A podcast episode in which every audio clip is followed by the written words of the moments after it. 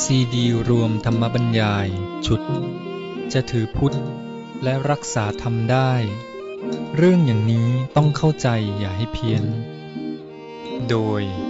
พระพรมคุณาพร ปออประยุตโต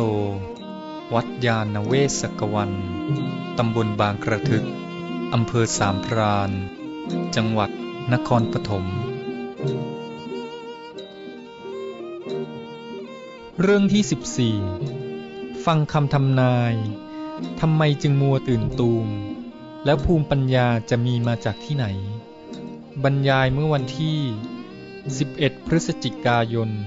พุทธศักราช 2541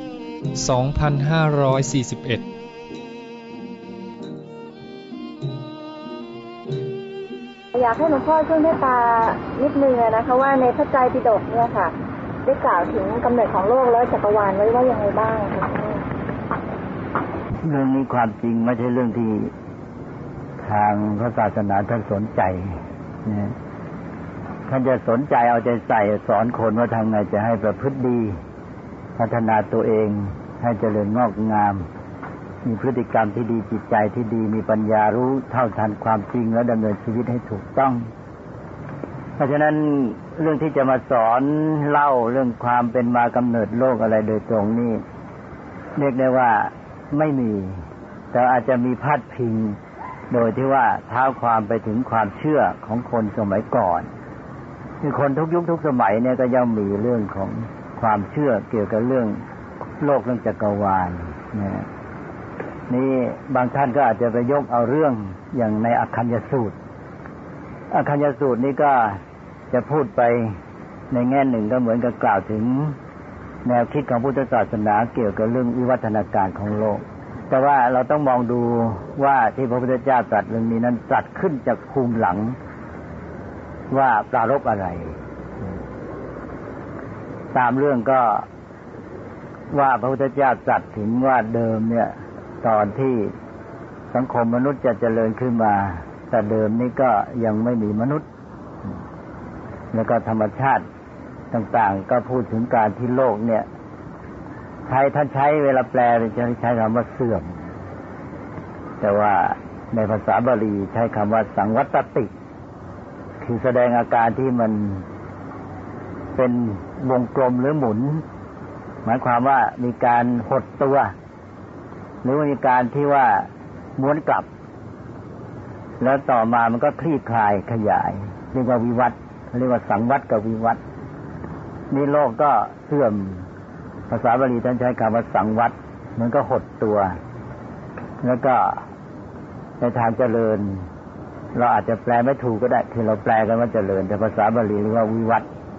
วิวัตก็คือคลี่คลายออกไปเนี่ยทีนี้ก็ถือว่าเรื่องของการจะหดตัวแล้วก็คลี่คลายออกไปอะไรเนี่ย ก็เป็นเรื่องธรรมดาของธรรมชาติ แต่ข้อสำคัญก็คือว่ามาสัมพันธ์กับมนุษย์และมนุษย์จะดำเนินชีวิตอยู่กันอย่างไรนอันนี้ตามเรื่องที่มาเกี่ยวกับมนุษย์เนี่ย ก็ว่าถึงเมื่อเดิมนี้ก็อย่างที่บอกเมื่อกี้ว่าไม่มีมนุษย์นี่โลกก็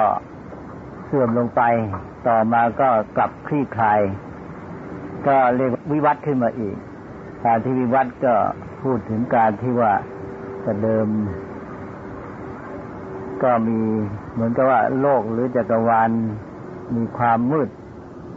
ต่อมามีแสงสว่างมีพระจันทร์วันอาทิตย์อะไรตอนนี้เนี่ยก็ต่อมาก็มีสัตว์ที่มาเกิดแล้วก็สัตว์นั้นก็กินในพวก สิ่งที่ลอยอยู่บนน้ำเนี่ยคือน้ำมันก็ปนอยู่กับเรื่องของดินของอะไรพวกนี้เนี่ยความขุ่นข้น ก็มีเป็นสารที่ลอย แล้วก็กินสิ่งเหล่านั้น ต่อมาก็วิวัฒนาการในทางร่างกาย ต่อมาสังคมมนุษย์ก็จเจริญขึ้นถ้ามีเกิดมีมนุษย์นี่ยแล้วสังคมมนุษย์ก็มีการที่อยู่กันแล้วก็เกิดปัญหาความขัดแย้ง มีการเกิดของนักปกครองเกิดของข้าราชาแล้วเกิดของผู้ประกอบอาชีพต่าง ๆ ที่ เราเรียกว่าวันณะสี่ของอินเดีย คือพระพุทธเจ้าจัดในประเทศอินเดียก็ตรัสตามภูมิหลังของคนที่เขาอยู่กันอย่างนั้นให้เห็นว่า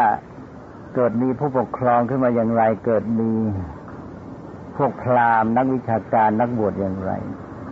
แล้วเกิดพวกผู้ประกอบอาชีพต่าง ๆอย่างไร อย่างนี้เป็นต้นคือทั้งพวกกรรมกรรือที่เรียกว่าวันนัสูตร ทีนี้สาระสำคัญในเรื่องนี้ มันอยู่ที่ว่าที่พระพุทธเจ้าตรัสเนี่ยตรัสพระปรารบทัศนะของพราหมณ์ แล้วก็ตรัสกับคนที่มาจากวันณะพราหมณ์มาบวชคือมีเนนสององค์ เป็นมานพก็คือเป็นชายหนุ่มวันณะพราหมณ์แล้วเขามาเริ่มสายพุทธศาสนามาบวชตอนนั้นเขายังเป็นเลนอยู่ทีนี้ การที่เขามาบวชเนี่ยนะก็อยู่ท่ามกลางความขัดแย้งกับคนในวันณะของเขาซึ่งไม่เห็นด้วยอันนี้วันนับพราหมณ์นั้นนับถือพระพรหมพระพรหมนั้นก็เป็นเทพเจ้าที่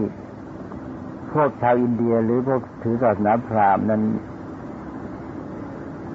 ถือว่าเป็นผู้สร้างโลกและเป็นผู้สร้างสังคมมนุษย์บรรดาลทุกสิ่งทุกอย่าง สร้างมนุษย์โดยแบ่งเป็นวันณะสี่เป็นกษัตริย์พรามแพทย์สูตร ใครเกิดมายังไง ก็ถือว่าเป็นไปตามที่พระพรหมสร้างก็ต้องอยู่ในวันณะตลอดไป สาระสำคัญมันอยู่ที่นี่ คือพระพุทธเจ้าต้องการตรัสให้เห็นว่าการที่มนุษย์มาแยกที่เราเรียกเป็นแบ่งวันณะแบ่งพวกแบ่งอาชีพกันเนี่ย มันเป็นเรื่องของวิวัฒนาการของสังคม เนี่ย ไม่ใช่เป็นเพราะพระพรหมสร้าง สาระสำคัญมันอยู่ที่นี่ก็จะตรัสเล่าถึงการที่ว่ามนุษย์นั้นเดิมก็อยู่กินกันไป หาอาหารมากินในแต่ละวัน ว่าเช้าไปหาอาหารก็เก็บเอาพืชพันธุ์ที่มีอยู่ แล้วก็เอามารับประทานพอเย็นก็ออกไปก็เก็บเอามารับประทาน ต่อมาก็มีบางคนก็มีความคิดคือว่า เออ แทนที่เราจะต้องไป ทีละครั้งลำบาก ก็เก็บมาไว้เอามากินสักทีเดียวทั้งวัน ทั้งเช้าทั้งเย็นนี่ก็เก็บทีเดียว ต่อมาก็ เออ เก็บให้มันกินไปได้หลายๆวัน เนี่ย ไปทีเดียว อย่างนี้เป็นต้น เมื่อมีการเก็บสะสมขึ้นมาอย่างนี้ก็ต้องการทีละมากๆทำให้มนุษย์เนี่ยต้องมีการแบ่งเขต ก็เริ่มมีการจัดสรรคล้ายๆ จัดสรรเขตที่ดินเกิดขึ้น มีการครอบครอง อันนี้ต่อมาในบรรดาคนเหล่านี้บางคนก็มีความโลภมากเนี่ยอยากได้มาก ๆ ในที่ของตัวในเขตที่ตกลงกันว่าเป็นของตนเองนั้น อาจจะมีน้อยไป หรือว่ามันเป็นที่ไม่ดี ก็พอคนอื่นไม่เห็นก็ละเมิดเข้าไปหยิบเอาของคนอื่นเนี่ยพอคนอื่นเขาเห็นก็เกิดวิวาทการทะเลาะกันเนี่ยเกิดการทุบตีกัน ก็เริ่มมีปัญหาในสังคมความขัดแย้ง นี้ต่อมามนุษย์ที่มีสติปัญญาก็เห็นว่าจะปล่อยสังคมอยู่อย่างนี้ไม่ได้ ก็จึงมาประชุมกันแล้วก็มาคิดกันว่าเราควรจะตั้งใครสักคนหนึ่งในบรรดาพวกเรานี่แหละ ที่เป็นคนมีบุคลิกลักษณะดีมีสติปัญญาความสามารถที่คนจะเชื่อถือ แล้วก็มอบอำนาจให้ และให้ท่านผู้นั้นนั้นตัดสินเวลาเกิดเรื่องความขัดแย้งทะเลาะวิวาทกัน อันนี้เพื่อจะให้ท่านผู้นั้นทำหน้าที่นี้ได้เต็มที่ไม่ต้องกังวลเรื่องอื่น ก็เลยไม่ให้มีภาระเรื่องอาหารมอบที่ดินอะไรต่างๆ ให้เนี่ยแล้วก็ให้ทำหน้าที่เนี้ยในต่อมาก็เพื่อให้การตัดสินสะดวกก็ถึงกับว่ามอบให้เหมือนกับเป็นใหญ่ในที่ดินทั้งหมด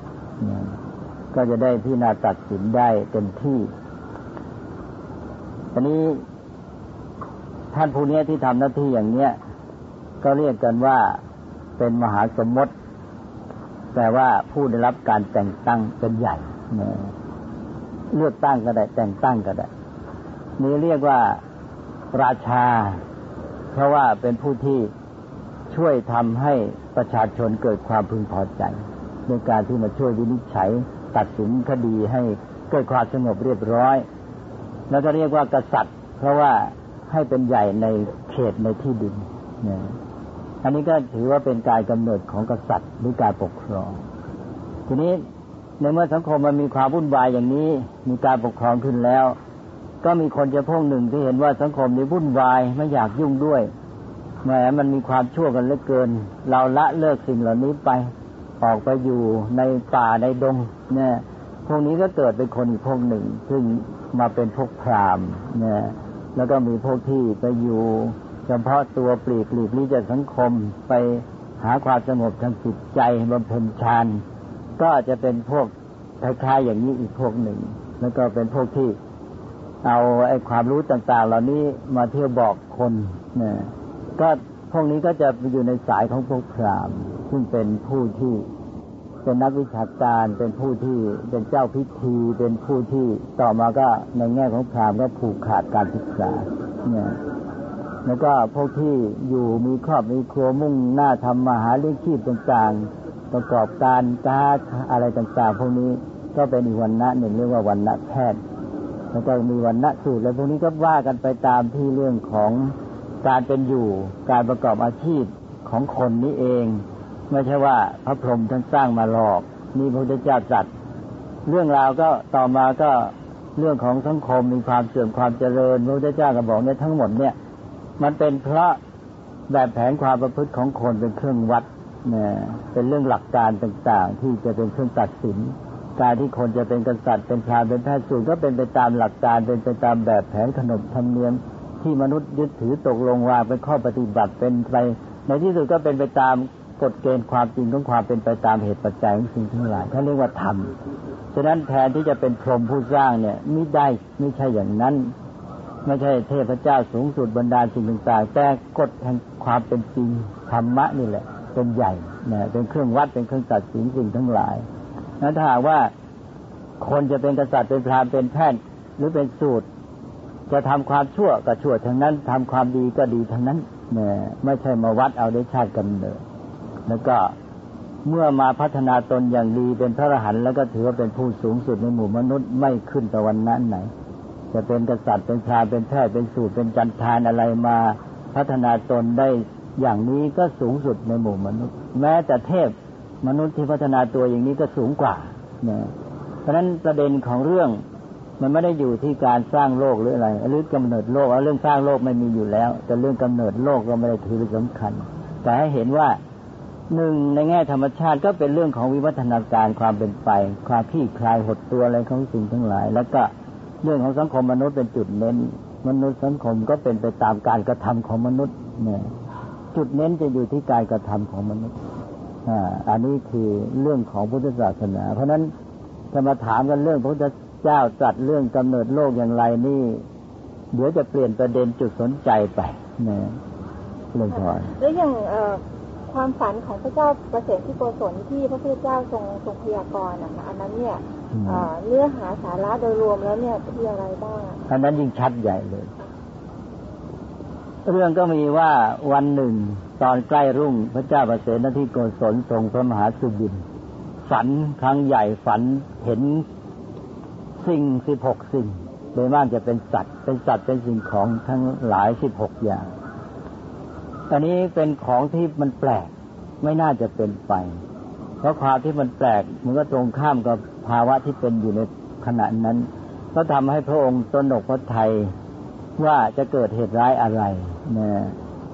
ก็เลยพอเช้าขึ้นมาพอถึงเวลาที่พวกอมาตมาประชุมกัน ชาปุโรหิตเข้ามาเฝ้า เขาก็เป็นธรรมเนียมจะถามว่าพระองค์ทรงบรรทมหลับดีอะไรต่าง ๆ หรือพระองค์ก็บอกเปล่าจะไปหลับดีอะไรละฝันร้ายเนี่ยเขาก็เลยขอทูลกราบทูลให้ทรงเล่าให้ฟัง พระเจ้าประเสริฐที่โกศลก็เล่าความฝันสิบหกประการเนี่ยบอกว่าเนี่ย เรื่องมันเป็นอย่างเงี้ยจะดีจะร้ายก็ขอให้พระปุโรหิตช่วยทำนายแล้วเธอช่วยหาทางแก้ไขพระปุโรหิตก็ ทำนายบอกโอ้นี่เป็นเรื่องใหญ่โตมากนะจะมีอันตรายกับราชสมบัติหนึ่งนะจะเรียกว่าเป็นรัฐอันตรายสองเป็นอันตรายเกี่ยวกับโรคภัยไข้เจ็บโรคอันตรายสามก็เป็นอันตรายแก่พระชนชีพแก่พระชีวิตของพระเจ้าประเสริฐที่โกศลเอง เรียกว่าชีวิตอันตราย ก็แสดงว่าเป็นเรื่องที่สำคัญอย่างยิ่งนะพระเจ้าประเสนที่โกศลก็ยิ่งตกพระไทยทำยังไงล่ะ ก็เลยขอถามว่าจะแก้ไขยังไงพรามก็ถนัดนักบอกก็ต้องประกอบพิธีบูชายันนะต้องเตรียมการเอาละสิพระเจ้าประเสริฐในที่โกศลเพราะความที่ทรงเกรงภัยต่อพระองค์เองเนี่ยก็เตรียมการที่จะบูชายันเป็นการใหญ่ตอนนี้ฝ่ายพนางมาริกาเทวีเป็นพระเหสีเนี่ยทรงเลื่อนสายพุทธศาสนาทรงรู้เข้าใจธรรมะ เห็นว่าเรื่องความเชื่อถืออย่างนี้ไม่ถูกต้อง แล้วก็ตามแนวทางของผู้ที่เข้ามานับถือทางธรรมะก็จะเห็นว่าพวกพราหมณ์นี่มีแรงจูงใจเบื้องหลังคืออยากได้ผลประโยชน์จะทำการบูชายันแล้วก็ไม่เข้าเรื่องบูชายันก็ต้องฆ่าสัตว์จำนวนมากมายนะอันนี้ก็เป็นการทำเรื่องมาเป็นเรื่องเบียดเบียนด้วยพระนางมาริกาเทวี ได้ทรงทราบความเป็นไปเห็นความโกลาหลก็เลยมา กราบทูลพระเจ้าประเสนิธิโกศลถ้าถามว่าอะไรเกิดขึ้น พระเจ้าประเสนิธิโกศลก็ทรงเล่าให้พนางมาริกาทราบว่าเรื่องมันเป็นอย่างเงี้ยนี่พนางมาริกาก็เลยกราบทูลบอกเอ้นี่ พระพุทธเจ้าก็ประทับอยู่ที่พระเชตวันเนี่ย เราพระองค์ไปก็ไปทูลถามพระพุทธเจ้าก็น่าจะดีก็เลยพระเจ้าประเสนิธิโกศลก็ตกลงก็ไป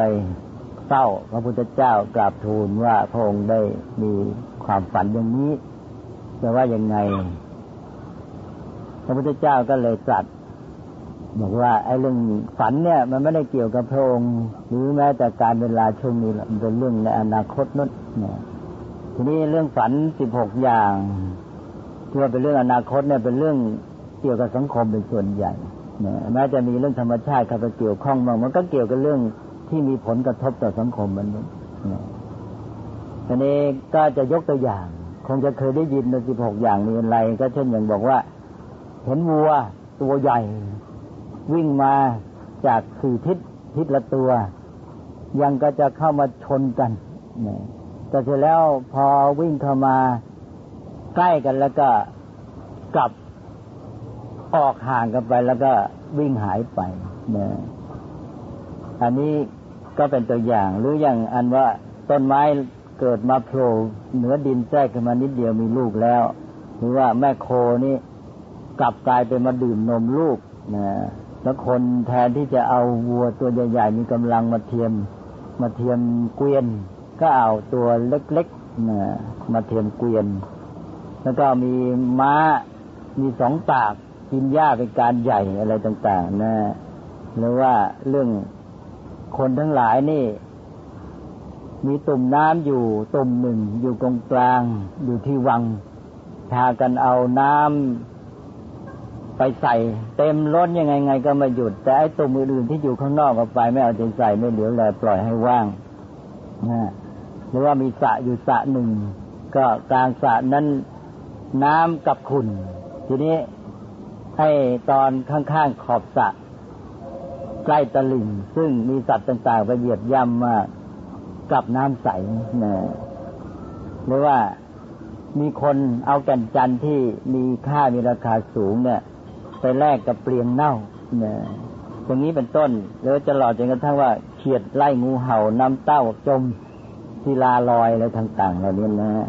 แล้วแกะกวดเสือเนี่ยถึงธรรมดาเสือมันต้องไล่แกะเนี่ย อันนี้เป็นตัวอย่างเรื่องของมหาสุบินของพระเจ้าประเสนิธิโกศลที่ว่าพระบุโรหิตว่าจะเป็นอันตรายแก่พระองค์ต้องบูชายันนี่พระเจ้าตรัสว่าไม่เป็นอันตรายแก่พระองค์หรอกมันเป็นเรื่องของความเป็นไปสังคมภายหน้าตอนนี้ก็จะยกตัวอย่างที่ว่าอ่าที่ว่าเมื่อกี้ได้บอกว่าวัวตัวใหญ่วิ่งมาจากทิศทั้งสี่มันจะมาชนกันพอใกล้กันก็ต่างก็ถอย แยกกันไปหมดเนี่ยอะไรก็บอกว่าต่อไปภายหน้านี่เมฆตั้งมาเหมือนกับมาจากสี่ทิศมืดมัวหมด พอมาถึงจริงเดี๋ยวอ้าวเตรียมตัวจะรับฝนเดี๋ยวหายไปหมดไม่ตกซะนี่อะไรนี้นะหรือว่ามาสองปากมาสองปาก อันนี้ก็บอกว่าต่อไปเนี่ยผู้ที่ได้รับ มอบอำนาจเป็นใหญ่ เช่นว่าว่าคดีความเป็นผู้พิพากษาตัดสินคดี ก็จะมีการที่ว่าหาผลประโยชน์ เอาจากทั้งฝ่ายโจทย์ทั้งฝ่ายจำเลยกินทั้งสองข้างอะไรนี้เนี่ยมาสองตากเหลือตักน้ำใส่ตุ่มเดียวให้เต็มตุ่มกลางไอ้ตุ่มนอกไม่เอาใจใส่ ก็บอกว่าต่อไปภายหน้า ผู้ปกครองเนี่ย ก็จะไปหากินกับชาวชนบทนะไปเบียดเบียนชาวชนบทตัวเองนั่น มันก็ตุ่มเต็มนะชาวบ้านก็เอาแต่ผลประโยชน์มาให้จะแล้วตุ่มชาวบ้านเองว่างไม่มีน้ำเลยแย่กันเป็นหมดนะนี่ยังเป็นตัวอย่าง หรือว่าอย่างน้ำกลางสระคุณน้ำที่อยู่ใกล้ๆขอบสระถูกสัตว์ทั้งหลายเหยียบย่ำกับใส ก็หมายความว่าในตัวเมืองที่เป็นที่ชุมนุมของความเจริญเนี่ย กลับมีแต่ปัญหาความเดือดร้อนข่มเหงเบียดเบียนซึ่งกันและกัน นะเหมือนกับน้ำที่ขุ่นเพราะว่าคนทั้งหลายที่หาความสงบสุขก็ต้องหนีออกไปข้างนอกนะไปอยู่ตั้งชุมชนกันมีความสุขสงบดีนะเหมือนกับที่น้ำใสทั้งทั้งที่สัตว์ทั้งหลายไปเหยียบย่ำกันมากนะจะบอกว่ากันจันไปแลกเตียงเน่าก็เหมือนอย่างพวกข้าราชการที่ว่าอันนี้จะเน้นไปที่พระภิกษุ ต่อไปพระภิกษุนี่จะเอาธรรมะของพระพุทธเจ้าซึ่งเป็นของมีค่าเนี่ย เอาไปหาผลประโยชน์เอาไปแลกเอาเป็นเงินเป็นทองมุ่งลาบสการะ อย่างนี้เป็นต้นนะน้ำเต้าจม ก็คือว่าคนที่เป็นผู้ดีมีการศึกษาไม่ได้รับการยกย่องเชิดชูนะแต่ว่าคนที่ไม่มีการศึกษากับมีกำลังมีอำนาจขึ้นมานะเฟื่องฟูขึ้นมานะก็ตรงข้ามกับข้อที่ว่า ศิลาก็ลอย คนที่ควรจะมีน้ำหนัก เป็นผู้ที่ควรได้รับความเคารพนับถือเชื่อฟังนั่นก็ไม่ได้รับความเชื่อถือถ้อยคำจะพูดเขาก็ไม่รับฟังนะเหมือนศิลาที่ลอยอะไรนี้นะเขียดไล่งูเห่า ก็ทำนองเดียวกัน คือผู้มีอำนาจก็ไปอยู่ในอำนาจนะของคนที่เรียกว่า อันนี้ จะเน้นไปที่เรื่องของผู้หญิงนะคือว่าผู้มีอำนาจอะไรต่าง ๆ ก็ไปอยู่ในอำนาจของราคจริตเนี่ยหาความสุขสำราญก็เลยไปอยู่ในอำนาจของผู้หญิงที่ตัวเล็กๆน้อยๆอะไรทำนองนี้นะแทนที่ว่าจะทำหน้าที่ของตัวเองให้ดีนะหรือแกะกวดเสือ ก็เป็นทำนองเดียวกันก็คือว่าพวกคนที่ควรจะมีความรู้ความสามารถมีอำนาจก็ ไม่ได้รับการแต่งตั้ง ให้อยู่ในอำนาจ ให้อยู่ในหน้าที่ที่จะทำงานบริหารกับเอาคนที่ไม่มีความรู้ไม่มีความสามารถมีขึ้นมาเป็นใหญ่ไอ้เจ้าพวกเหล่านี้ก็ไปเที่ยวไล่กวดข่มเหงไอ้พวกคนที่มีความดีงามมีความสามารถมีความรู้มีการศึกษาดีอะไรทำนองเนี้ยเนี่ยหมายความว่าคนไม่มีการศึกษาอบรมอะไรก็ขึ้นเป็นใหญ่ เรื่องก็เป็นทำนองนี้ให้ข้อสังเกตว่านี่เป็นเรื่องความเป็นไปในสังคม ซึ่งจุดสังเกตอันหนึ่งก็คือให้เห็นว่าพระเจ้าประเสนิธิโกศลเป็นพระราชาทำหน้าที่ปกครอง พระพุทธเจ้าจัดนี่เป็นเรื่องเกี่ยวกับการปกครองกันไปตั้งกี่ข้อแล้วถ้าเท่ากับเป็นการเตือนเลยเนี่ย เตือนเรื่องการที่จะปกครองแผ่นดินทำให้บ้านเมืองสงบสุข มันจะมีเหตุอะไรที่จะทำให้เกิดผลร้ายขึ้นมา ในลักษณะเนี้ยเป็นสิ่งที่ไม่ดีทั้งสิ้น เพราะนั้นจะต้องป้องกันแก้ไขเพราะนั้นจุดสำคัญก็คือเรื่องความไม่ประมาทนะแล้วก็อย่างพระพุทธเจ้าจัดเรื่องอนาคตภัย ก็จัดในหมู่พระภิกษุสงฆ์ก็จะเป็นทำนองเนี้ยจะเน้นเรื่องพระมีสูตรหนึ่งก็เรียกว่าอนาคตพยสูตร สูตรว่าด้วยภัยในอนาคต พระพุทธเจ้าก็ตรัสกับพระภิกษุทั้งหลาย บอกว่านี่นะ เรื่องของความเป็นไป ในหมู่สงฆ์ในพระศาสนาเนี่ย ก็ต้องไม่ประมาทเรื่องแม้จะไม่เกิดในบัดนี้แต่ภายหน้าก็จะเป็นไปได้เนี่ยก็คือการที่ว่าต่อไปในอนาคต พระภิกษุที่ไม่ได้รับการศึกษาอบรม ไม่ท่านเรียกว่าไม่ได้พัฒนากาย ไม่ได้พัฒนาศีล ไม่ได้พัฒนาจิตใจ ไม่ได้พัฒนาปัญญาเนี่ยอยู่มาก็ได้เป็นอุปชาเป็นอาจารย์ ตัวเองก็ไม่มีความรู้ไม่มีการศึกษาอบรม ก็ไม่สามารถจะไปให้การศึกษาอบรมแก่ผู้ที่ตนบวชผู้ที่มาอยู่ในปกครองได้ ต่อมาพระที่อยู่ในปกครองเหล่านั้นที่เข้ามาบวชก็ไม่ได้เมื่อไม่ได้รับการศึกษาอบรม ไม่ได้พัฒนากาย ไม่ได้พัฒนาศีลไม่ได้พัฒนาจิตใจ ไม่ได้พัฒนาปัญญา ต่อไปก็ต้องขึ้นไปเป็นผู้บริหารเป็นอุปชาอาจารย์อีกนะก็ต่อไปก็อย่างนี้ก็ต้องเสื่อมลงเป็นธรรมดาเพราะนั้นพระพุทธเจ้าบอกว่าเนี่ย แม้มันยังไม่เกิดในบัดนี้ แต่สิ่งเหล่านี้จะเกิดได้ในการเบื้องหน้า เพราะฉะนั้นให้รีบป้องกันแก้ไขเสีย เนี่ยนั้นสิ่งที่พระพุทธเจ้าตรัสเนี่ยหนึ่งจะเน้นเรื่องการกระทำของมนุษย์ ว่าอะไรจะเกิดขึ้นที่เป็นไปเนี่ย ที่เกิดจากการกระทำมนุษย์เป็นสำคัญส่วนปัจจัยอื่นนั้นยังอยู่ในอำนาจมนุษย์น้อยกว่าการกระทำของตน แล้วความเป็นไปในสังคมมนุษย์นี้ส่วนใหญ่ไปจากการกระทำของมนุษย์ ซึ่งเป็นไปตามเจตจำนงและแรงจูงใจ เพราะนั้นให้ระมัดระวังเอาใจใส่ให้มากในเรื่องการกระทำของมนุษย์นี้แลประการที่สองก็คือต้องการให้ไม่ประมาทเนี่ยเพราะฉะนั้นพระสูตรทั้งหลายนี้จะเน้นเรื่องนี้ถ้าตัดเกี่ยวกับเรื่องอนาคตให้เตรียมการไว้ให้วางแผนไว้จะนึกว่ามันจะสุขสบายเรื่อยไปเนี่ยต้องเตรียมการให้พร้อมไว้อะไรต่างๆเหล่านี้ นั่นก็ควรจะจับเอาสาระสำคัญเหล่านี้เลยก่อนแล้วมีข้อสงสัยยังไงนะครับอย่างพระคุณเจ้าคะอย่างคำทำนายฝันของพระเจ้าประสิทธิโกศลเนี่ยค่ะถือเป็นพุทธพยากรในการทำนายโลกในยุคปัจจุบันได้ไหมคือคิดว่ามันเป็นอนาคตที่มาเป็นไปได้เรื่อยๆ ถ้าเราจับสังคมในยุคสมัยต่างๆ ก็จะมีความเสื่อมความเจริญ และในยุคที่เสื่อมก็จะมีปัญหาแบบนี้ขึ้นมา เพราะนั้น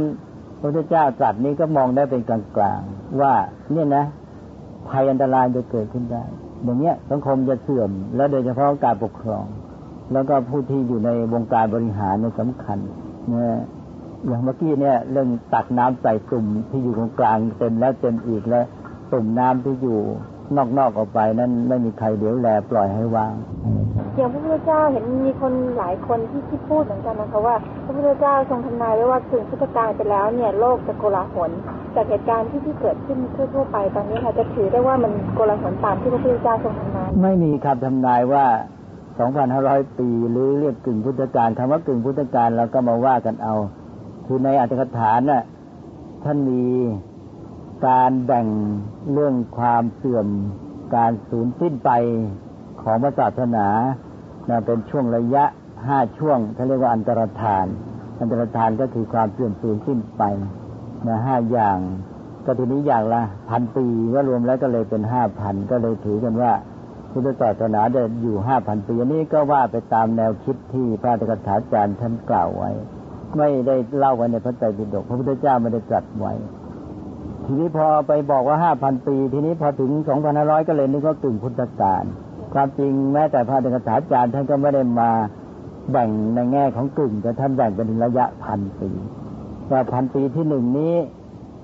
เมื่อสิ้นสุดลงก็ท่านเรียกว่าปฏิเวทอันตรธานหรือว่าความเสื่อมสูญของปฏิเวทคือการที่บรรลุผล หรือมรรคผลนิพพาน แล้วก็พันปีที่สองเรียกว่าปฏิปัติอันตรธาน การประทานของการปฏิบัติ เพื่อจะให้บรรลุผลสำเร็จนั้น ช่วงที่สามพันที่สามเรียกว่าปริยัติอันตรธาน อันตรธานของการเล่าเรียนศึกษาก็ทำคำสอนแล้วช่วงที่สี่เขาเรียกว่าลิงคะอันตรธานอันตรธานของเพศ เพศพระภิกษุจะหมดไปเนี่ยแล้วก็ต่อไปที่ห้าก็เรียกว่าธาตุอันตรธานอันตรธานของพระธาตุเนี่ยก็เลยถือว่าเมื่อนั้นสิ่งที่เป็นหลักฐานแสดงถึงการมีอยู่พุทธศาสนาก็จะหมดสิ้น อันนี้ก็เป็นมติของอัตถกถา ก็เพราะฉะนั้นพระพุทธเจ้าไม่ได้ทำนายไว้แม้แต่เรื่องห้าพันปีนี้ โดยเฉพาะของพันห้าร้อยปีกึ่งพุทธกาลก็เลยยิ่งไม่มีใหญ่เลยก็คือสรุปแล้วนี่ไม่มีคำทำนายไม่มีเลยพอคือพระพุทธเจ้าคิดว่าพระองค์ไม่ทรงสนพระทัยเรื่องนี้ผลพระไทยเรื่องที่ว่าให้คนเนี่ยไม่ประมาทสร้างสรรค์สังคมของตนให้หลักกลางไว้แล้วนี่ บอกว่า ความเป็นไปสิ่งทั้งหลายเป็นไปตามเหตุปัจจัย ถ้าในแง่ของมนุษย์เรามองเป็นความเสื่อมความเจริญ ความเสื่อมความเจริญก็เกิดจากการกระทำของมนุษย์นั่นเป็นสำคัญที่สุด เพราะฉะนั้นข้อสำคัญก็คือมนุษย์ท่านทั้งหลายนี่แหละ จะต้องมาเพียรพยายามในการที่ทำการที่ดีงาม สร้างสรรค์สังคมของตัวเองอย่าไปทำเหตุปัจจัยที่จะทำให้เกิดความเสื่อม ถ้าอย่างนั้นจากสื่อออกมาหลายกระแสมากนะคะว่ามีพุทธยากรเกี่ยวกับพุทธนายว่าโลกเนี่ยจะถึงการวิบัติหรือการอวสานเนี่ยก็ไม่จริงใช่ไหมไม่มีที่ไหนหรอกเลยบอก็อันนั้นก็จะเป็นไปคือพระพุทธเจ้าจะตัดเป็นกลางๆว่าโลกมันก็จะเลยโลกมันก็เสื่อมไป ว่าถึงโดยเฉพาะจะเน้นเรื่องสังคมมนุษย์ที่มีการเสื่อมมีการเจริญ อย่างในจักรวรรดิสูตรก็มีตัดเรื่องนี้เรื่องที่มนุษย์มีการประพฤติ ดีงาม สังคมเจริญขึ้นไปเนี่ยมนุษย์อายุยืนขึ้นต่อมามนุษย์ประพฤติไม่ดี สังคมเสื่อมลงแม้แต่อายุก็เสื่อมลงไปด้วยอะไรต่างๆแล้วเนี่ยเนี่ยนี่ก็เป็นเรื่องที่เน้นเรื่องของการเป็นอยู่ของมนุษย์ การกระทำของมนุษย์ การที่มนุษย์ทำยังไงจะให้สังคมเนี่ยดำรงอยู่ได้ดีนะจะไม่ไปยุ่งกับเรื่องที่ว่า จะเกิดอะไรมาน้ำจะท่วมโลกแล้วจะทำยังไง จะทำให้คนไปแตกตื่นกันไม่เข้าเรื่องนะเลยพอแล้วความจริงพระพุทธเจ้าทรงสอนเรื่องความเชื่อไว้ในปรมสูตรนะคะในในในปัจจุบันนี้ด้วยข้อมูลและเทคโนโลยีที่มีอยู่เนี่ยทำให้คนในหลายคนสับสนจากข่าวสารที่ได้รับนะคะ อย่างว่าปี 2000 คศ 2000 เนี่ย โลกอาจจะเกิดโกลาหลเกิดอะไรขึ้นเนี่ยอยากรบกวนให้พระคุณเจ้าช่วยเมตตาแสดงธรรมเกี่ยวกับเรื่องความเชื่อในในเรื่องเหล่านี้ด้วยค่ะก็เดี๋ยวขอแทรกนิดหนึ่งคือว่า บางทีเราก็ไปยกเอาคำพยากรณ์เช่นว่าไม่มีในพระเจติดก แล้วเกิดไปค้นพบที่ไหนนะจะเป็นคำพีหรือจะเป็นศิลาจารึกเป็นคนพบโดยบังเอิญใครไปเจอเข้ามา แล้วบอกว่านี่พระพุทธเจ้าตัดทำนายไว้ไม่เจอในพระไตรปิฎกอะไรเงี้ยเรื่องอย่างนี้ก็จะมีได้เป็นระยะระยะไปดูตามร้านหนังสือแถวเวิร์นครเกษมสมัยก่อนเนี่ย มีตำราหมอดูยังมีเลย พระพุทธเจ้าจัดทำนายลักษณะคน ก็อ้างพระพุทธเจ้าคืออย่างนี้เขาเรียกว่าลักษณะใส่พระโอษฐ์เนี่ยก็มีมานานแล้วเรื่องอย่างนี้ เพราะนั้นท่านจึงถือเป็นสำคัญที่จะต้องรักษาหลักธรรมคำสอนให้บริสุทธิ์จึงต้องมีการสังเนารวบรวมพระไตรปิฎกมิฉะนั้นมันจะยุ่งกันใหญ่ ก็ได้ยินมาเป็นครั้งข่าวเรื่อยๆแหละที่ว่าอย่างนี้เนี่ยมีการเอาเป็นว่าพระพุทธเจ้าจัดไว้อย่างน้นอย่างนี้ ฉะนั้นดังให้ดูว่าแม้แต่ตำรายตำราทำนายลักษณะยังมีเลยว่าพระพุทธเจ้าจัดไว้นะซึ่งไม่เข้าเรื่องมันเป็นไปไม่ได้ แต่เรื่องอย่างนี้ก็คือมนุษย์เนี่ยจะมีความแตกตื่นในเรื่องเหล่านี้จะมีความเชื่อ ข้อสำคัญก็คือว่าหนึ่งก็อย่าไปเชื่อง่าย อย่าไปหลงงมงาย แล้วก็ถึงแม้จะเชื่อหรือไม่เชื่อ ก็อย่าไปตื่นตูมเนี่ย จะเชื่อหรือไม่เชื่อทางพระคงไม่ค่อยใส่ใจเท่าไหร่หรอกคือว่าไอ้เรื่องนี้มันเป็นความจริงไม่จริงเป็นไปตามเหตุปัจจัย นี้ข้อสำคัญก็คือเมื่อเราเชื่อหรือไม่เชื่อก็ตาม หรือสิ่งเหล่านั้นจะเกิดหรือไม่เกิดก็ตามเนี่ย ตัวเราแต่ละคนเนี่ย มนุษย์เนี่ย มีท่าทีต่อสิ่งเหล่านั้นอย่างไร แล้วก็ยังเอาใจใส่ทำชีวิตของตัวให้ดีไหมทำหน้าที่การงานของตัวให้ดีไหมถ้าว่าเขา ยังพยายามดำเนินชีวิตที่ถูกต้องดีงาม ยังทำกิจทำหน้าที่ขนขวายทำให้ถูกต้องตามเหตุปัจจัย อย่างน้อยในส่วนที่เขามีปัญญามองเห็นได้ เขาไม่ได้นิ่งเฉยดูได้แต่เขาจะไปเชื่อไปอะไรก็ไม่ได้ถือเป็นสำคัญนะแต่จะไปลุ่มหลงก็แล้วกัน คือถ้าหากว่าเราพิจารณาเราฟังสิ่งเหล่านี้ เราก็ฟังฟังไว้ไม่ใช่ว่าจะต้องไปเป็นปฏิปักษ์หรืออะไรทั้งนั้น แต่ว่าข้อสำคัญก็คือว่าจับหลักไว้ให้ได้ คือทำหน้าที่ทำกิจการงานทำความเพียร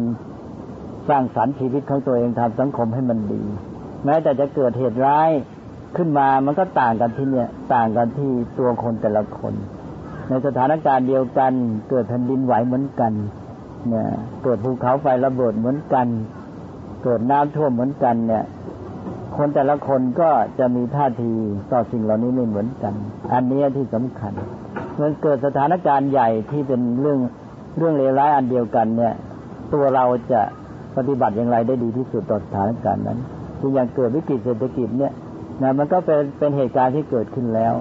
แล้วเราเราปฏิบัติตัวได้ถูกต้องไหม เราใช้สถานการณ์นี้ให้เป็นประโยชน์ได้แค่ไหนเนี่ย เราจะแก้ไขปัญหาได้แค่ไหน ก็ควรจะเอาใจใส่ในเรื่องนี้ ไม่ใช่มัวตื่นตัวไปแล้วกลายเป็นว่า แล้วเสร็จแล้วสิ่งที่ควรจะต้องทำกับไม่ได้กระทำท่านเรียกว่าตกอยู่ในความประมาทฉะนั้นเรื่องหลักความไม่ประมาทเนี่ยมีความสำคัญอย่างยิ่งอย่างรัฐที่บางอันเนี่ยมีเกิดขึ้นมาในสังคมยุคปัจจุบันนะคะ เนื่องจากว่าอาจจะโดยเฉพาะคนขาที่ยึดเหนี่ยว มีรัฐที่บางที่ที่สร้างขึ้นมาอย่างบอกว่าถ้าสมมติว่าให้คนเราเนี่ยช่วยกันภาวนาสวดมนต์ช่วยกันบริจาคทรัพย์ทำบุญสร้างวัด อาจจะบริจาคโน่นบริจาคนี้สร้างอะไรเพื่อตัวเองเนี่ยแล้วจะมีผลทำให้หมายถึงโลกหรือว่าประเทศหรือว่าเราเนี่ยพ้นจากวิกฤตตรงนี้เนี่ยค่ะท่านมองว่ายังไง การที่วิกฤตมันเกิดจากเหตุปัจจัยอะไร มันเกิดจากพวกเรามนุษย์เนี่ยทำกันขึ้นใช่ไหม เราทำให้เศรษฐกิจไม่มีแก่นสารไม่มีเนื้อหากลวงในไม่มีไส้นี่ยใช่หรือเปล่า เหตุมันอยู่ที่นั่น ในเมื่อเหตุอยู่ที่นั่นก็แก้ที่นั่นหรือแก้ที่อื่นมันจะไปสำเร็จได้อย่างไรนะเพราะนั้นนี่คือตัวธรรมะธรรมะคือความจริงของความเป็นไปตามเหตุปัจจัยเป็นต้นเพราะนั้นต้องใช้ปัญญาเรียนรู้ธรรมะคือเรียนรู้ความจริง เรียนรู้เหตุปัจจัยแล้ว แล้วก็ สืบสาวหาเหตุปัจจัย แล้วแก้ที่เหตุปัจจัยนั้นมันมาทำอะไรจะอะไรไปอ้อนวอนเดี๋ยวก็ดีไม่ดีก็เข้าไปรัดที่อ้อนวอนเทพเจ้าแบบศาสนาพราหมณ์อีกภาวนานี่มันกำกำกึ่งกึ่งอะมันไม่ใช่คำที่ใช้ถูกต้องตามหลักพุทธศาสนาแล้ว ภาวนาของท่านไม่ได้มีความหมายอย่างที่ว่า ภาวนาแปลว่าอะไรภาวนา แปลว่าการทำให้เป็นให้มี ถ้ายังไม่เป็นก็ทำให้เป็นทำให้ไม่มีก็ทำให้มีใช่ว่า สติยังไม่มีในใจก็ทำให้มันเกิดให้มีในใจ สมาธิยังไม่มีในใจทำให้เกิดให้มีในใจ ปัญญาเรายังไม่เกิดไม่มีก็ทำให้เกิดให้มีอย่างนี้เรียกว่าภาวนานะก็คือการพัฒนา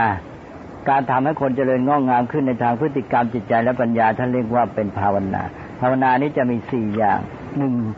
กายภาวนาพัฒนากาย พัฒนากายหมายถึงพัฒนาความสัมพันธ์กับสิ่งแวดล้อมด้านวัตถุด้านกายภาพ ตั้งแต่อาหารการกินเนี่ย เราสัมพันธ์กับมันถูกไหมเรากินเป็นไหมเราบริโภคเพื่ออะไร เราอยู่ใต้อำนาจครอบงำของลัทธิบริโภคนิยม มีแต่ค่านิยมบริโภค ปฏิบัติต่อวัตถุแม้แต่เทคโนโลยีแบบเป็นนักเสพบริโภคมันเป็นนักผลิต แค่นี้ก็ไปแล้ว แสดงว่าไม่พัฒนากายกายภาวนาไม่มีเนี่ยสายตาหูใช้เป็นไหมสัมพันธ์กับโทรทัศน์ ดูทีวีเพื่อเสพบริโภคหาแต่การบันเทิง อย่างนี้ก็เรียกว่าไม่มีการพัฒนากาย ถ้าพัฒนากายก็คือดูทีวีเป็นดูเพื่อศึกษา ดูเพื่อเอาความรู้มาใช้ในการแก้ปัญหาชีวิตพัฒนาสังคม อย่างนี้เขาเรียกว่าพัฒนากาย แค่พัฒนากายก็ยังไม่ทำเลย ตั้งแต่เด็กอาตมาถามเด็กมาวัด เด็กประถมถามหนูดูทีวีวันละกี่ชั่วโมง เด็กบอกว่าหนูดูทีวีวันธรรมดาเท่านี้ชั่วโมงวันอาทิตย์วันเสาร์ดูมากหน่อยเนี่ยอาจจะแทบเต็มวันเลยอ้าว แล้วที่หนูดูเนี่ย ดูเพื่อเสพหรือดูเพื่อศึกษาเนี่ยเอ๊ะเด็กก็อะไรกันดูเพื่อเสพหรือดูเพื่อศึกษาเนี่ยอ้าวเดี๋ยวเข้าใจกันแล้ว ดูเพื่อหนูเอาเป็นไงดูเพื่อเสพกี่เปอร์เซ็นต์ดูเพื่อศึกษากี่เปอร์เซ็นต์เด็กบอกหนูดูเพื่อดูเพื่อเสพเก้าสิบเก้าเปอร์เซ็นต์เนี่ย อันนี้เด็กตอบจริงๆอันนี้บางคนก็เก้าสิบเปอร์เซ็นเลย โดยมากไม่ต่ำกว่าแปดสิบเปอร์เซ็นต์ แล้วก็ถามว่าหนู แล้วก็ดูทีวีเพื่อเสพกับเพื่อศึกษาอย่างไหนถูกต้อง เด็กบอกว่าดูเพื่อศึกษาถูกต้อง อ้าว แล้วนี่ที่หนูดูเพื่อเสพแทบทั้งหมดเก้าสิบกว่าเปอร์เซ็นต์เนี่ยถูกไหมเด็กบอกไม่ถูกถ้าแล้วไม่ถูกทำไงดี เด็กบอกต้องแก้ไขถ้าแล้วแก้แล้วทำไงล่ะอ้าวก็อย่างนั้นต้องมาช่วยกันคิดว่าต่อไปนี้จะเปลี่ยนแปลงละจะเปลี่ยนมาดูเพื่อศึกษามากขึ้นดูเพื่อเสพให้น้อยลงมาช่วยกันคิด ตกลงก็เหมือนกับประชุมกันนะกันเด็กฮะก็ในที่สุดเด็กก็บอกว่าเอาห้าสิบห้าสิบนะบอกว่าหนูไม่ต้องมากอย่างนั้นละนะสังคมไทยมันเป็นอย่างเงี้ย ผู้ใหญ่ก็เป็นตัวอย่างในทางไม่ดี เพราะฉะนั้นก็เห็นใจเด็ก เอาเพิ่มขึ้นมาทางศึกษาให้มันมากสักหน่อยก็พอใช้ได้ตกลงก็เลยเด็กบอกว่า เอาตกลงกันได้ว่า เอาดูเพื่อเสพเจ็ดสิบเปอร์เซ็นดูเพื่อศึกษาสามสิบเปอร์เซ็นเด็กไทยในครอบครัวในครอบครัวเนี่ย ถ้าดูทีวีเพื่อศึกษาสามสิบเปอร์เซ็นดูเพื่อเสพเจ็ดสิบเปอร์เซ็นในสังคมไทยไปได้ ไปรอด แล้วมีทางพัฒนาแล้วเด็กก็จะมีชีวิตที่ดีด้วยดังนั้นนี่คือตัวอย่างการพัฒนาที่เรียกว่าภาวนา อันนี้ภาวนาอันหนึ่งเลยก็เรียกว่าภาวนาพัฒนากาย คือพัฒนาอินทรีย์การใช้ตาหูจมูกลิ้นให้เป็น ดูเป็นฟังเป็นดูและให้ได้ประโยชน์ได้ความรู้ได้ปัญญา บริโภคเป็นบริโภคแล้วได้สุขภาพได้คุณภาพชีวิตไม่ได้บไม่ใช่บริโภคแล้วสูญเสียแต่เงินมีตะโก้เก๋แล้วก็ทำลายสุขภาพของตนเองเป็นต้นนะนั่นเรียกว่าแค่กายภาวนาพัฒนากายเราก็ตกแหละนะสองพัฒนาศีลคือการอยู่ร่วมกันในสังคมมนุษย์ เราไม่เบียดเบียนกันไม่ล่วงละเมิดศีลห้านะมีความสัมพันธ์ที่ดีต่อการช่วยเหลือเพื่อกันและสามพัฒนาจิตใจนะ ทำจิตใจให้มีคุณธรรมมีเมตตา มีความกรุณา มีความเอื้อเฟื้อเผื่อแผ่ มีความคิดช่วยเหลือกัน มีศรัทธาในสิ่งที่ดีงาม มีอุดมคติ อะไรต่างๆมีกำลังใจมี แล้วมีสมรรถภาพจิตใจ มีสติ มีความสามารถยับยั้งชั่งใจตนเองได้ มีสมาธิ มีความเพียรพยายามสู้ปัญหาเป็นต้น แล้วก็มีความสุขใจทำจิตใจให้บ้าล่าเริงเบิกบานผ่องใสไม่ทุกข์ไม่กลุ่มไม่เครียดอะไรต่างๆเหล่านี้ นี่เรียกว่าพัฒนาจิตใจ แล้วก็พัฒนาปัญญาเรียนรู้ศึกษาให้รู้เข้าใจ แล้วก็เอาความรู้นั้นมาใช้ประโยชน์มาแก้ไขปัญหาต่างๆ มาคิดสร้างสรรค์จนกระทั่งเรียนรู้โลกของชีวิตให้เข้าใจความจริง จิตใจจะได้เป็นอิสระนะได้หายทุกข์หายร้อนแก้ปัญหาชีวิตของตนเองได้ อย่างนี้เรียกว่าภาวนาที่แท้ไม่ใช่มาบ่นพึมพำพึมพำมุบมิบมุบมิบกันอยู่ นั่นก็แสดงว่าการภาวนาหรือการสวดมนต์เพื่อที่จะจุดประสงค์ให้เราพ้นจากภัยพิบัติ หรือว่าให้ประเทศชาติพ้นภัยนี่ก็ไม่ไม่จริงคือมันไม่ใช่เป็นตัวเหตุที่เพียงพอ แต่ว่ามันอาจจะเป็นประโยชน์ในแง่ที่ว่าทำให้จิตใจดีขึ้น อย่างน้อยมีกำลังใจ แต่การมีกำลังใจเนี่ยนะ มันไม่ใช่เป็นจุดหมายในตัวเอง ถ้าเพียงแต่ปลอบใจให้มีกำลังใจแล้วก็จมเพลินอย่างนั้นก็เป็นยากล่อมไป นี่การที่ให้มีกำลังใจเนี่ย พระพุทธเจ้าให้เรามีกำลังใจแม้ แต่ต้องปลอบกันบ้างในตอนต้นปลุกกันบ้างเนี่ย เพื่อให้คนนั้นตั้งหลักได้พอตั้งหลักได้แล้วทีนี้ก็ต้องไปมีกำลังใจใช้กำลังใจนั้นในการทำความเพียรพยายาม ในการแก้ปัญหาในการทำการสร้างสรรค์ในการทำกิจหน้าที่ของตนเอง ตอนนี้แหละมันจึงจะบรรลุผลนะคือกำลังใจมันต้องไปต่อกับกำลังการกระทำกำลังปัญญาเพราะฉะนั้นอะไรถึงกำลังปัญญาแล้วก็ไปได้ ถ้าคนไทยไม่พัฒนากำลังปัญญา แล้วก็จะไปอยู่ในระบบโลกปัจจุบันนี้ที่เป็นระบบแข่งขันจะไปชนะเขาได้ยังไง มาพึมพำพึมพำกันอยู่ไปไม่รอดนะเมื่อสองวันนี้มีคนหนุ่มคนหนึ่งกันมา เออแกก็พูดดีเหมือนกัน แต่บอกไอ้คนไทยเรานี่พัฒนาทำอะไรจะใหญ่โตข้างนอกแต่หัวหัวสมองไม่พัฒนา เออจะมาว่าแกก็พูดเข้าทีเหมือนกันนะหัวสมองไม่พัฒนาชอบไปทำอะไรใหญ่โตข้างนอก แต่สมองไม่ทำให้มันใหญ่ ฉะนั้นให้คิดให้ดีอะประเทศชาติที่จะเข้มแข็งมีกำลังต้องมีกำลังปัญญาเนี่ยกำลังจิตใจมันหนุนกำลังปัญญา เพื่อให้เราตั้งตัวได้ แต่กำลังใจอย่างเดียวไม่พอ มีกำลังใจแล้วมาเพลินจมอยู่ไม่มีทางไป ไม่รู้ทิศทางไปไหนก็จะไปรอดอะไร เพราะนั้นเรื่องนี้ต้องมาแก้ไขคนไทยกันอย่างเอาจริงเอาจังเนี่ยเวลานี้จมอยู่มากกับลัทธิยากล่อมเนี่ยฉะนั้นก็เรื่องภาวนาก็ดีเราไม่ได้ไปว่า คือภาวนาในความหมายนี้ทำไมเรียกสวดมนต์ว่าภาวนา เพราะว่าเมื่อเราสวดมนต์เนี่ย มันก็ทำให้จิตใจของเราเนี่ยห่างมาจากสิ่งที่เป็นความกลุ้มกังวล เป็นความเศร้าหมอง ความขุ่นมัวเรื่องเดือดร้อนใจเนี่ย มันทำให้จิตใจของเรานี่มีความสงบ แล้วเข้ามาอยู่กับบทสวดมนต์ซึ่งเป็นสิ่งที่ดีงามจิตใจของเราก็มีปีติมีความสุขอะไรต่างๆ เหล่านี้ นะก็จิตใจอย่างนี้ดี ท่านจึงเรียกว่าภาวนาก็คือ เอาบทสวดมนต์นั้นมาเป็นตัวอย่างเป็นเครื่องเป็นเครื่องมือ เอาบทสวดมนต์มาเป็นเครื่องมือที่จะพัฒนาจิตใจของเราให้สงบให้ผ่องใส ให้อยู่กับคุณธรรมความดีงาม แต่ต่อจากนั้นต้องเอาไปปฏิบัติต่อด้วยฉะนั้นไม่ได้ปฏิเสธว่าการสวดมนต์ไม่ใช่ภาวนา เป็นภาวนาในความหมายที่ว่าเป็นเครื่องมือแห่งภาวนานะแต่ว่าอาการที่เพียงบ่นพึมพำแล้วนั้นมันไม่ใช่ตัวภาวนาหรอก แต่ต้องโยงให้ชัดให้เข้าใจความหมายภาวนามันอยู่ที่ไหน ภาวนาก็คือต้องเกิดผลในชีวิตของเรานี่แหละ ว่าทำไงจะให้เกิดผลดีแก่ชีวิตของเราขึ้นมา ทางด้านกายศีลจิตปัญญาอย่างที่กล่าวมาอย่างนี้จึงจะเรียกว่าภาวนา ภาวนาทำให้เกิดให้มีให้เป็นขึ้นมา ก็ท่านก็แปลเป็นความหมายภาษาชาวบ้านเรียกว่าพัฒนา แต่เดี๋ยวนี้เราเอาภาษาชาวบ้านพัฒนามาใช้เป็นภาษาทางการแบบนี้นะคือภาษาทางการสมัยก่อนนะภาวนา แล้วก็แปลเป็นภาษาชาวบ้านว่าพัฒนาเนี่ยทีนี้เดี๋ยวนี้คำว่าภาวนากลายเป็นคำที่คนเข้าใจคลาดเคลื่อน ก็เอาคำว่าภาวนา เอาเอาคำว่าพัฒนาขึ้นมาเป็นคำหลักไปนะอันนั้นเรื่องนี้ก็ อย่าไปมัวยุ่งอะไรที่มันทำให้หมกมุ่นทำให้ตกอยู่ในความประมาทปล่อยเวลาให้หลงไปกิจที่ควรทำไม่ทำอะไรเนี่ย ต้องระวังไว้ก่อนเลยว่าจะเสียนะ พุทธศาสนานี่หลักการสำคัญหนึ่งให้หวังผลจากการกระทำอย่าหวังผลจากการรอคอยโชค อย่าหวังผลจากการดนบันดาล อย่าหวังผลจากการช่วยเหลือ การหยิบยื่นให้ของผู้อื่นเพื่อให้ผู้อื่นทำให้ ต้องหวังผลจากการกระทำด้วยความเพียรพยายามโดยใช้สติปัญญา เมื่อเราทำอย่างนี้จะได้ข้อที่สองก็คือ เราจะพัฒนาขึ้นมาชีวิตจิตใจจะพัฒนาปัญญาจะพัฒนาพฤติกรรมทักษะพัฒนาหมด นะก็สองละพัฒนาท่านเรียกว่าสิกขานะแล้วก็สามต้องมีความไม่ประมาทไม่ปล่อยปละละเลย ปล่อยเวลาให้ล่วงไปเปล่านอนรอคอยผลที่จะเกิดขึ้นมาด้วยเกิดเองหรือว่าโดยการดลบันดาลผู้อื่น แล้วก็สี่ก็คือทำตนให้เป็นที่พึ่งได้ ไม่ใช่ไปหวังพึ่งความช่วยเหลือผู้อื่น ก็เลยตัวเองก็ทำอะไรไม่ได้ ไม่เป็นตัวงตัวเองต้องขึ้นต่อเขาไป แล้วก็หมดอิสรภาพ ฉะนั้นถ้าอับหลักการนี้ไม่ได้เราไม่ต้องไปห่วงละเรื่องฤทธิ์เรื่องปาฏิหาริย์จะจริงหรือไม่จริงเนี่ยไม่ได้เป็นปัญหาอะไรทั้งสิ้น ข้อสำคัญอยู่ที่ปฏิบัติต่อมันให้ถูก ถ้าเราเก่งอย่างนี้แล้วเราจะมีฤทธิ์ก็ได้ ไม่เห็นเสียหายอะไรเนี่ยก็จะใช้ฤทธิ์ให้เป็นประโยชน์ด้วย อย่ามาหลอกกัน อย่ามาล่อหลอกจะมาหาผลประโยชน์อะไรเนี่ย ผิดทั้งนั้นเนี่ยข้อสำคัญมันอยู่ที่นี่ หรือว่า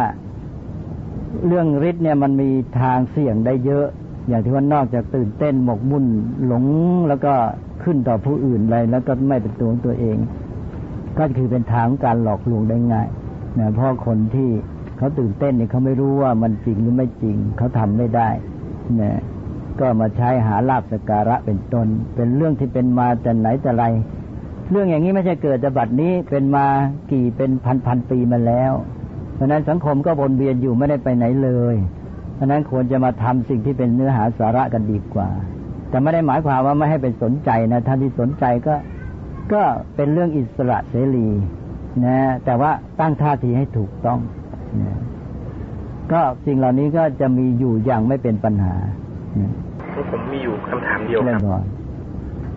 ขอรบกวนขอความเมตตาเรื่องพรคือในสังคมไทยเนี่ยฮะพระไตรปิฎกเนี่ย ดูเหมือนว่าจะเป็นปรัชญาขั้นสูง ที่ห่างไกลจากชาวบ้านมากขึ้นทุกที อย่าง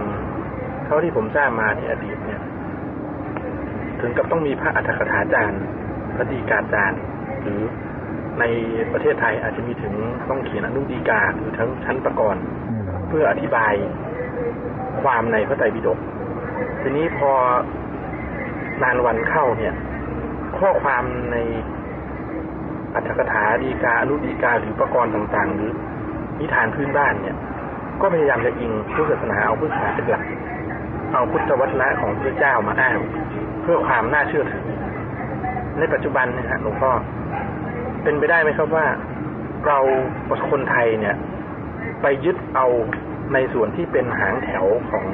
พระไตรปิฎกแทนที่จะยึดเอาตัวแก่นแกนของพระไตรปิฎกจริงๆ ทำให้เกิดวิกฤตการณ์ในสังคม จึงขอนมัสการหลวงพ่อเงินพรคืออันนี้ถ้าเรารู้ไปตามความจริงปฏิบัติไปตามขั้นตอนก็ไม่มีปัญหาทุกอย่าง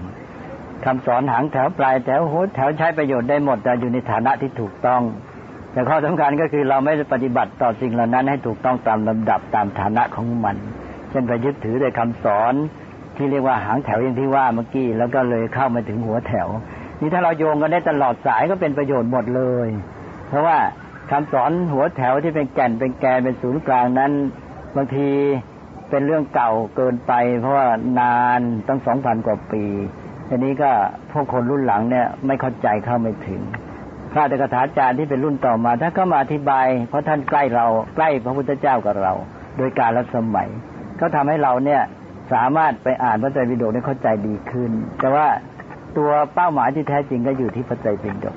หนังสือเหล่านี้ก็เป็นเครื่องประกอบ เพื่อจะช่วยให้เราเนี่ยศึกษาพระไตรปิฎกได้ผล เพราะนั้นถ้าเราปฏิบัติต่างสิ่งเหล่านี้ให้ถูกต้องตามฐานะของมันก็จบไม่มีปัญหากลับได้ประโยชน์เท่านั้นเองอันนี้ข้อสำคัญคือปฏิบัติผิดแทนที่จะไปศึกษาโดยมีเป้าหมายอยู่ที่พระไตรปิฎกก็ไปอยู่ที่คัมภีร์ที่ว่าตามๆกันมาจนกระทั่งว่ากลายเป็นคาดเคลื่อนไปงั้นความจริงพระไตรปิฎกก็ ว่ากันไปก็ไม่ใช่เรื่องปรัชญาสูงที่ห่างไกลคนอะไรละพระพุทธเจ้าก็ตรัสกับชาวนาบ้างตรัสกับนักวิชาการบ้างตรัสกับผู้ปกครองแผ่นดินบ้างตรัสกับพ่อค้าบ้างตรัสกับคนทุกชนิดสัตว์กับพระภิกษุภิกษุณีคือหมายความว่าใครมาเกี่ยวข้องกับสัตว์ทั้งนั้นเลยเนี่ยเพราะฉะนั้นก็เป็นคำสอนที่มีสำหรับทั่วทุกคนรู้จักว่าจะต้องศึกษาและหยับจิบหยิบมาใช้ให้เป็นประโยชน์ ก็คิดว่าอย่างนี้นั่นเลยพอขอสักนิดหนึ่งครับ เรื่องอะไรคืออยากจะถามหลวงพ่อเรื่องเอพระศรีอริยเมตไตรเรื่องอะไรครับ มันความเชื่ออันนี้ในสังคมไทยเนี่ยโยงใยกับความเชื่อในทางพุทธศาสนาแบบดั้งเดิมไหมครับ คือเรื่องพระศรีอาน ในภาษาบาลีท่านเรียกว่าเมตไตรโยนะ ก็มีในพระไตรปิฎกอยู่นิดหน่อย กล่าวถึง คือพระเจ้าจะจัดคือเราต้องจับสาระด้วยว่า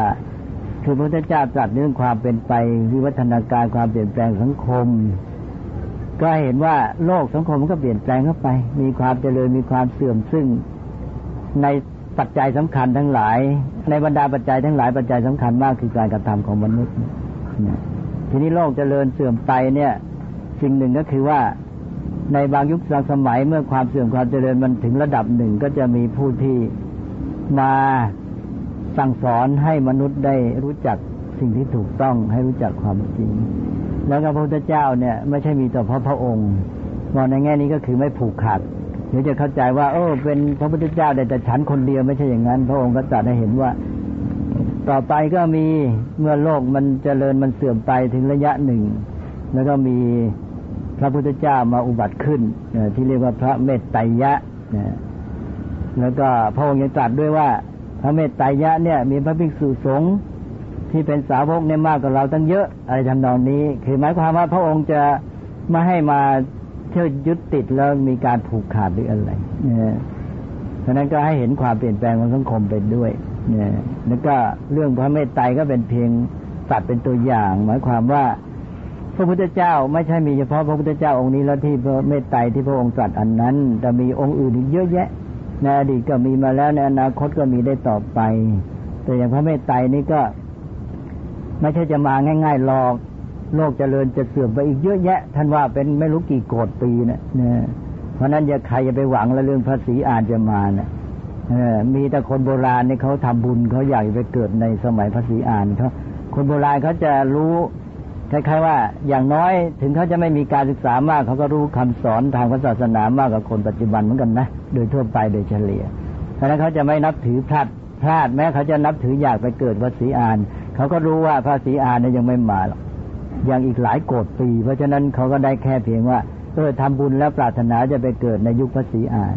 นะก็แค่นั้นแหละ ไม่ใช่ว่าจะมีพระศรีอานมาได้ เป็นไปไม่ได้เลยพอ นี่ตอนหลังๆมันมีความเชื่อคาดเคลื่อนกันถึงก็ตั้งโอ้จะมีภาษีอานเกิดที่นั่นที่นี่ไปกันใหญ่ คือก็อะไรก็ตามที่มันจะทำให้เขวทำให้คนตกตกอยู่ในความประมาทตื่นเต้นไปลุ่มหลงเพลิดเพลิน ไม่ทำการที่ควรทำแล้วก็ให้ระวังให้ดีผิดหลักพุทธศาสนาหมดนี่นี่ไอ้สิ่งเหล่านี้มันก็เหมือนกับยากล่อมใจ คือคนไปหวัง เวลามีทุกข์มีร้อนก็ อยากให้มีผู้มาช่วยเหลือ นึกว่าจะมีผู้มาโปรดอะไรต่างๆเหล่านี้ลัทธิรอผู้มาโปรดนี่มีเรื่อยม,มีทุกยุคทุกสมัยนะก็มีผีบุญเกิดบ้างหรืออัศวินม้าขาวบ้าง ก็เลยบางทีก็โมจะหวังพึ่งผู้มาโปรดอย่างเงี้ย เลยอะไรที่ควรทำไม่ทำเนี่ยอยู่กันด้วยความหวังแล้วก็เป็นยากล่อมไปเพราะนั้นพระพุทธเจ้าเน้นมากคือไม่ให้มามัวยุ่งกับเรื่องเหล่านี้นี่ คือให้รู้ตามเป็นจริง แต่ว่าสิ่งที่สำคัญก็คือปัจจุบันต่อหน้าเราเนี่ย เรามีชีวิตอยู่กับความเป็นจริงเนี่ยเราจะปฏิบัติต่อมันยังไง เราจะดำเนินชีวิตอย่างไร ชีวิตของเราจะต้องดำเนินก้าวหน้าไปเรื่อย เวลาไม่รอเราทุกสิ่งเปลี่ยนแปลงชีวิตเราก็ไม่ได้ยาวนักหนาใช้เวลาให้เป็นประโยชน์ แล้วก็การที่ใช้เวลาให้เป็นประโยชน์ก็ต้องทำให้มันถูก การที่ทำให้มันถูกก็ต้องมีปัญญาต้องรู้อะไร รู้เหตุปัจจัยรู้สภาพแวดล้อมความเปลี่ยนแปลงต่างๆอ่าแล้วก็ไป รู้พัฒนาปัญญาขึ้นมา แล้วก็มาแก้ไขปรับปรุงด้วยการกระทำด้วยความเพียรพยายามของตนเองนะแล้วก็มนุษย์เราก็ด้วยการที่กระทำอย่างนี้เราก็มาร่วมมือกันเราก็สร้างสรรค์แก้ปัญหาสังคม สังคมก็เจริญกันนะสังคมมันจะเจริญก็อยู่ที่พวกเรานี่แหละถ้าเราจะเสื่อมก็อยู่ที่พวกเรา วิกฤตเศรษฐกิจที่เจอนี้ก็เป็นวิกฤตเศรษฐกิจเนื่องจากเศรษฐกิจฟองสบู่ เศรษฐกิจฟองสบู่ก็คือเศรษฐกิจที่ไม่มีเนื้อใน เมื่อไม่มีเนื้อในทำไมไม่มีเนื้อในเพราะคนไทยไม่ได้สร้างเนื้อเป็นเศรษฐกิจเงินกู้ เศรษฐกิจเงินยืม เศรษฐกิจเงินช่วยเหลือ เศรษฐกิจตามกระแส เศรษฐกิจอะไรก็ไม่รู้นะเศรษฐกิจจากการขายทุนเก่าไม่ได้สร้างสรรค์ใหม่นะขายที่ดินขายอะไรต่างๆ ขายตัวคนเป็นต้นนะคือมันไม่มีสาระไม่จะเกิดจากการผลิตการสร้างสรรค์นั้นถ้าเราจะให้มีเศรษฐกิจที่มั่นคงยั่งยืน แล้วก็ต้องสร้างสรรค์ทำขึ้นมา นะเราจะไปมัวอ้อนวอนร้องเรางมไป มันก็แก้ไขปัญหาไม่ได้นะไอ้อย่างนั้นมันทำง่ายดี มันทำให้ใจคอสบายไปชั่วเวลาหนึ่ง แต่มันแก้ปัญหาไม่ได้นะเพราะนั้นพระพุทธเจ้าไม่ทรงสนับสนุนนั่นก็ให้เพียรพยายามทำการให้สำเร็จด้วยการกระทำของตน โดยใช้สติปัญญา อันนี้หลักการพุทธศาสนา แม้แต่เป็นอุบาสกอุบาสิกาคุณสมบัติมีอยู่ข้อหนึ่งเลย บอกว่า ให้เชื่อการกระทำเชื่อกรรม ไม่เชื่อไม่หวังผลจากมงคล สิ่งที่จะมาโดนบันดาลจะให้มีโชคมีอะไรแต่อะไรไม่ไปหวังนะหวังผลจากการกระทำของตนเอง และจึงจะเป็นอุบาสกอุบาสิกาที่ดีได้ ถ้าเป็นอุบาสกอุบาสิกาที่ดีได้ก็สร้างชาติไทยสร้างสังคมไทยได้สำเร็จ วิกฤตนี้ก็จะผ่านไปได้ถ้ามัวจะอ่อนแอกันอยู่ระทดระทวยท้อแท้อะไรกันอยู่ แล้วก็ไม่ร่วมมือกัน ต่างคนต่างก็จะหาความสุขไม่ร่วมทุกข์กันไปไม่รอด สังคมเวลาทุกข์ต้องร่วมทุกข์กัน เวลาร่วมทุกข์เราจะมีความสุขในความทุกข์ แต่เวลาทุกข์แล้วแต่ละคนจะหาความสุขทุกคนจะโดดเดี่ยวหมด แล้วจะทุกข์อย่างหนักเลย เวลานี้สังคมไทยไม่มีจิตใจร่วมทุกข์กันนะแต่ละคนจะหาความสุขของตัวเอง นั้นต้องเปลี่ยนเตรียมเดินทางกันใหม่ให้ถูกต้อง วิกฤตจะกลายเป็นวิวัฒถ้าเราทำถูกต้อง แต่ถ้าเรายังขืน ไม่ฟื้นตัว ไม่แก้ไขพฤติกรรม ไม่พัฒนาตัวเอง ไม่ทำคุณภาพคนให้ดีขึ้นเนี่ย วิกฤตมันจะต่อไปเป็นวิบัติเนี่ยฉะนั้นวิกฤตนี้คือจุดหัวเรียกว่าต่อหรือจุดหักเลี้ยวเขาเรียกว่าจุดวิกฤตจุดแตกหัก มันจะกลับดีหรือมันจะไปร้ายก็อยู่ตรงเนี้ย เพราะนั้นตอนนี้วิกฤตต้องมาช่วยกันทำให้เป็นวิบัติอย่าให้มันกลายเป็นวิบัติ คิดว่าอันนี้เป็นเรื่องสำคัญควรจะมาเน้นกันที่นี่เพราะนั้นเลย ไม่ค่อยสนใจเรื่องอะไรต่าง ๆ เพราะว่าเรามีหลักแล้วที่ว่า อิทธิฤทธิปาฏิหาริย์มีก็ดีมาแสดงให้ดูโอ้ดีก็ไม่ว่าอะไร เออจริงด้วยเออจริงก็เอออาจจะเป็นไปได้ แต่ว่ามันได้อะไรขึ้นมา แก้ไขเหตุการณ์แก้ไขปัญหาทำชีวิตให้ดีขึ้นไหมแม้แต่ทุกในใจคนมีฤทธิ์เองก็ยังมีทุกข์อยู่นะพวกโยคีฤาษีในอินเดียนั่นก็มีทุกข์ ถ้ามีฤทธิ์เยอะแยะอย่างพระเทวทัตเนี่ยฤทธิ์เก่งออกมีอภิญญา พอเหินเดินอากาศ เอาพระเจ้าอาชาศัตรูมาเป็นพวกได้ทีนี้อยากทราบเรื่องของอพุทธพยากรกับพระเจ้าประเสริฐที่โกศลนะคะพ่อที่ว่าเหตุการณ์นี้เนี่ยจะเกิดขึ้นภายในภาคหน้าเนี่ย ในความเห็นของพ่อเองเนี่ยคิดว่าในยุคของเราเนี่ยค่ะมันมันเกิดขึ้นบ้างหรือยังมันก็คงจะหลายคนฟังแล้วคงจะเห็นว่าเออมันเป็นกันนะ อาตมาไม่ต้องไปวินิจฉัยอาตมาไม่ใช่ผู้ตัดสินอาตมาเป็นเพียงผู้เล่าให้ฟัง แล้วก็ดูเอาเองนะดูเองว่าเป็นไหมนะบางทีญาติโยมที่ฟังอาจจะตัดสินได้ดีกว่าอาตมา เพราะว่าได้รู้เห็นความเป็นไปมากกว่านะฉะนั้นอันนี้ก็เป็นคำเตือนนะเตือนสติ ให้ผู้รับผิดชอบต่อสังคมจะต้องระวังนะจะต้องคิดแก้ไขปัญหาหรือป้องกันภัยที่จะมีมา โดยเฉพาะพระเจ้าเกษตรที่โกศลเนี่ยเป็นพระมหากษัตริย์ปกครองแผ่นดินจุดมุ่งหมายการปกครองเพื่อความร่มเย็นเป็นสุขของประชาราษฎร์นี่พระเจ้าประเสริฐที่โกศลเกิดฝันขึ้นมาก็กลัวอันตรายต่อชีวิตพระองค์ จะบูชายันก็เพื่อแก้ไขชีวิตของพระองค์อันตรายต่อพระองค์ก็กลายเป็นว่าถ้าผู้ภาษาชาวบ้านก็เห็นกับตัวไปใช่ไหมนี่พระเจ้าว่าโอ้ยไม่ใช่ภัยแต่พระองค์ลอกมาเป็นเรื่องของความเป็นไปในสังคมเนี่ย มันจะเกิดไอ้ความผันผวนปรวนแปรไม่ปกติทั้งหลาย พระท่านก็บอกว่าเนี่ยการปกครองที่ดีก็คือว่าต้องระวังสิ่งเหล่านี้ดังนั้นสิ่งที่พระเจ้าประเสริฐที่โกศลสันเนี่ยเอาออกมาเป็นคำทำนายของพระพุทธเจ้าเป็นเรื่องทางด้าน สภาพบ้านเมืองสังคมการปกครองแทบหมดเลยใช่ไหมนั่นเองเพราะฉะนั้นอันเนี้ยทำไงเราจะสร้างสรรค์สังคมของเราให้ดีให้เรียบร้อย ควรจะเอาใจใส่เรื่องนี้ ให้คนไทยมาร่วมใจกันนะ